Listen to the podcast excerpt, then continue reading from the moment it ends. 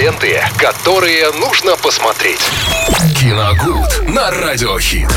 Виталий Морозов в прямом эфире Радио Хит вместе с нами а расскажет, чего интересного можно посмотреть или посоветует, чего не смотреть. Итак, Виталий, что сегодня ты нам принес? Да, всем здравствуйте. Но Привет. мы потихонечку начинаем вспоминать э, картину уходящего года. Э, Конечно, времени будет э, не так много у нас, и мы постараемся, конечно, максимально охватить, но тогда это будут настоящие титаны, как вы понимаете, те фильмы, которые так или иначе получили либо самые высокие оценки критиков, либо самые высокие зрительские оценки, но среди них лично я буду свой личный список составлять, будут картины, которые так или иначе, мне кажется, ни в одном списке не зафиксируются. Ну, То есть будут э, каждый выпуск маленькие топы. Маленький топ, да не топ, это, ну как, один фильм только мы сможем рассмотреть в одном выпуске фактически. Что вспоминаем все оставшееся время. Сегодня «Ускользающий человек», давайте вспомним.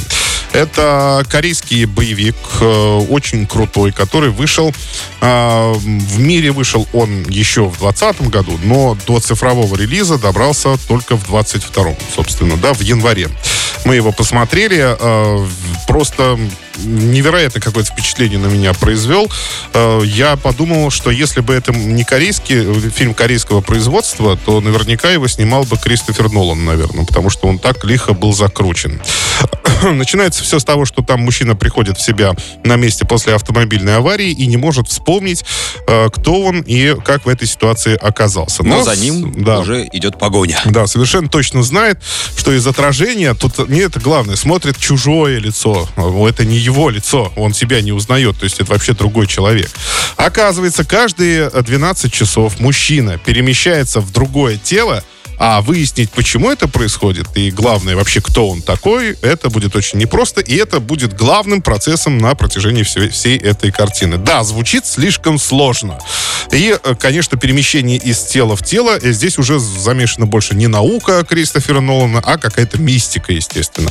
Но там это все, конечно, будут все объясниться в концовке, как да, все это ну происходит. и как раз будет все уклон к науке все-таки Ну, больше. все-таки да, да, все-таки да. П- Это, наверное, самое интересное в этом фильме, как они разрулят эту ситуацию. Вот завертели, понимаешь, а как вы будете завершать? И вы знаете, не разочаровали корейские кинематографисты абсолютно. Мне лично концовка очень понравилась. Да, она, конечно, там, ну, не прям, но объяснили все, как могли корректно. Лаконично и не стали вот, зарывать себя. Взрывать да, себя лишними самое главное. подробностями. Очень обидно, что этот фильм нигде вообще не упоминается абсолютно. Хотя, во-первых, это и научная фантастика. Давайте, ладно, это все-таки научная Есть там, фантастика, конечно, да. есть такое.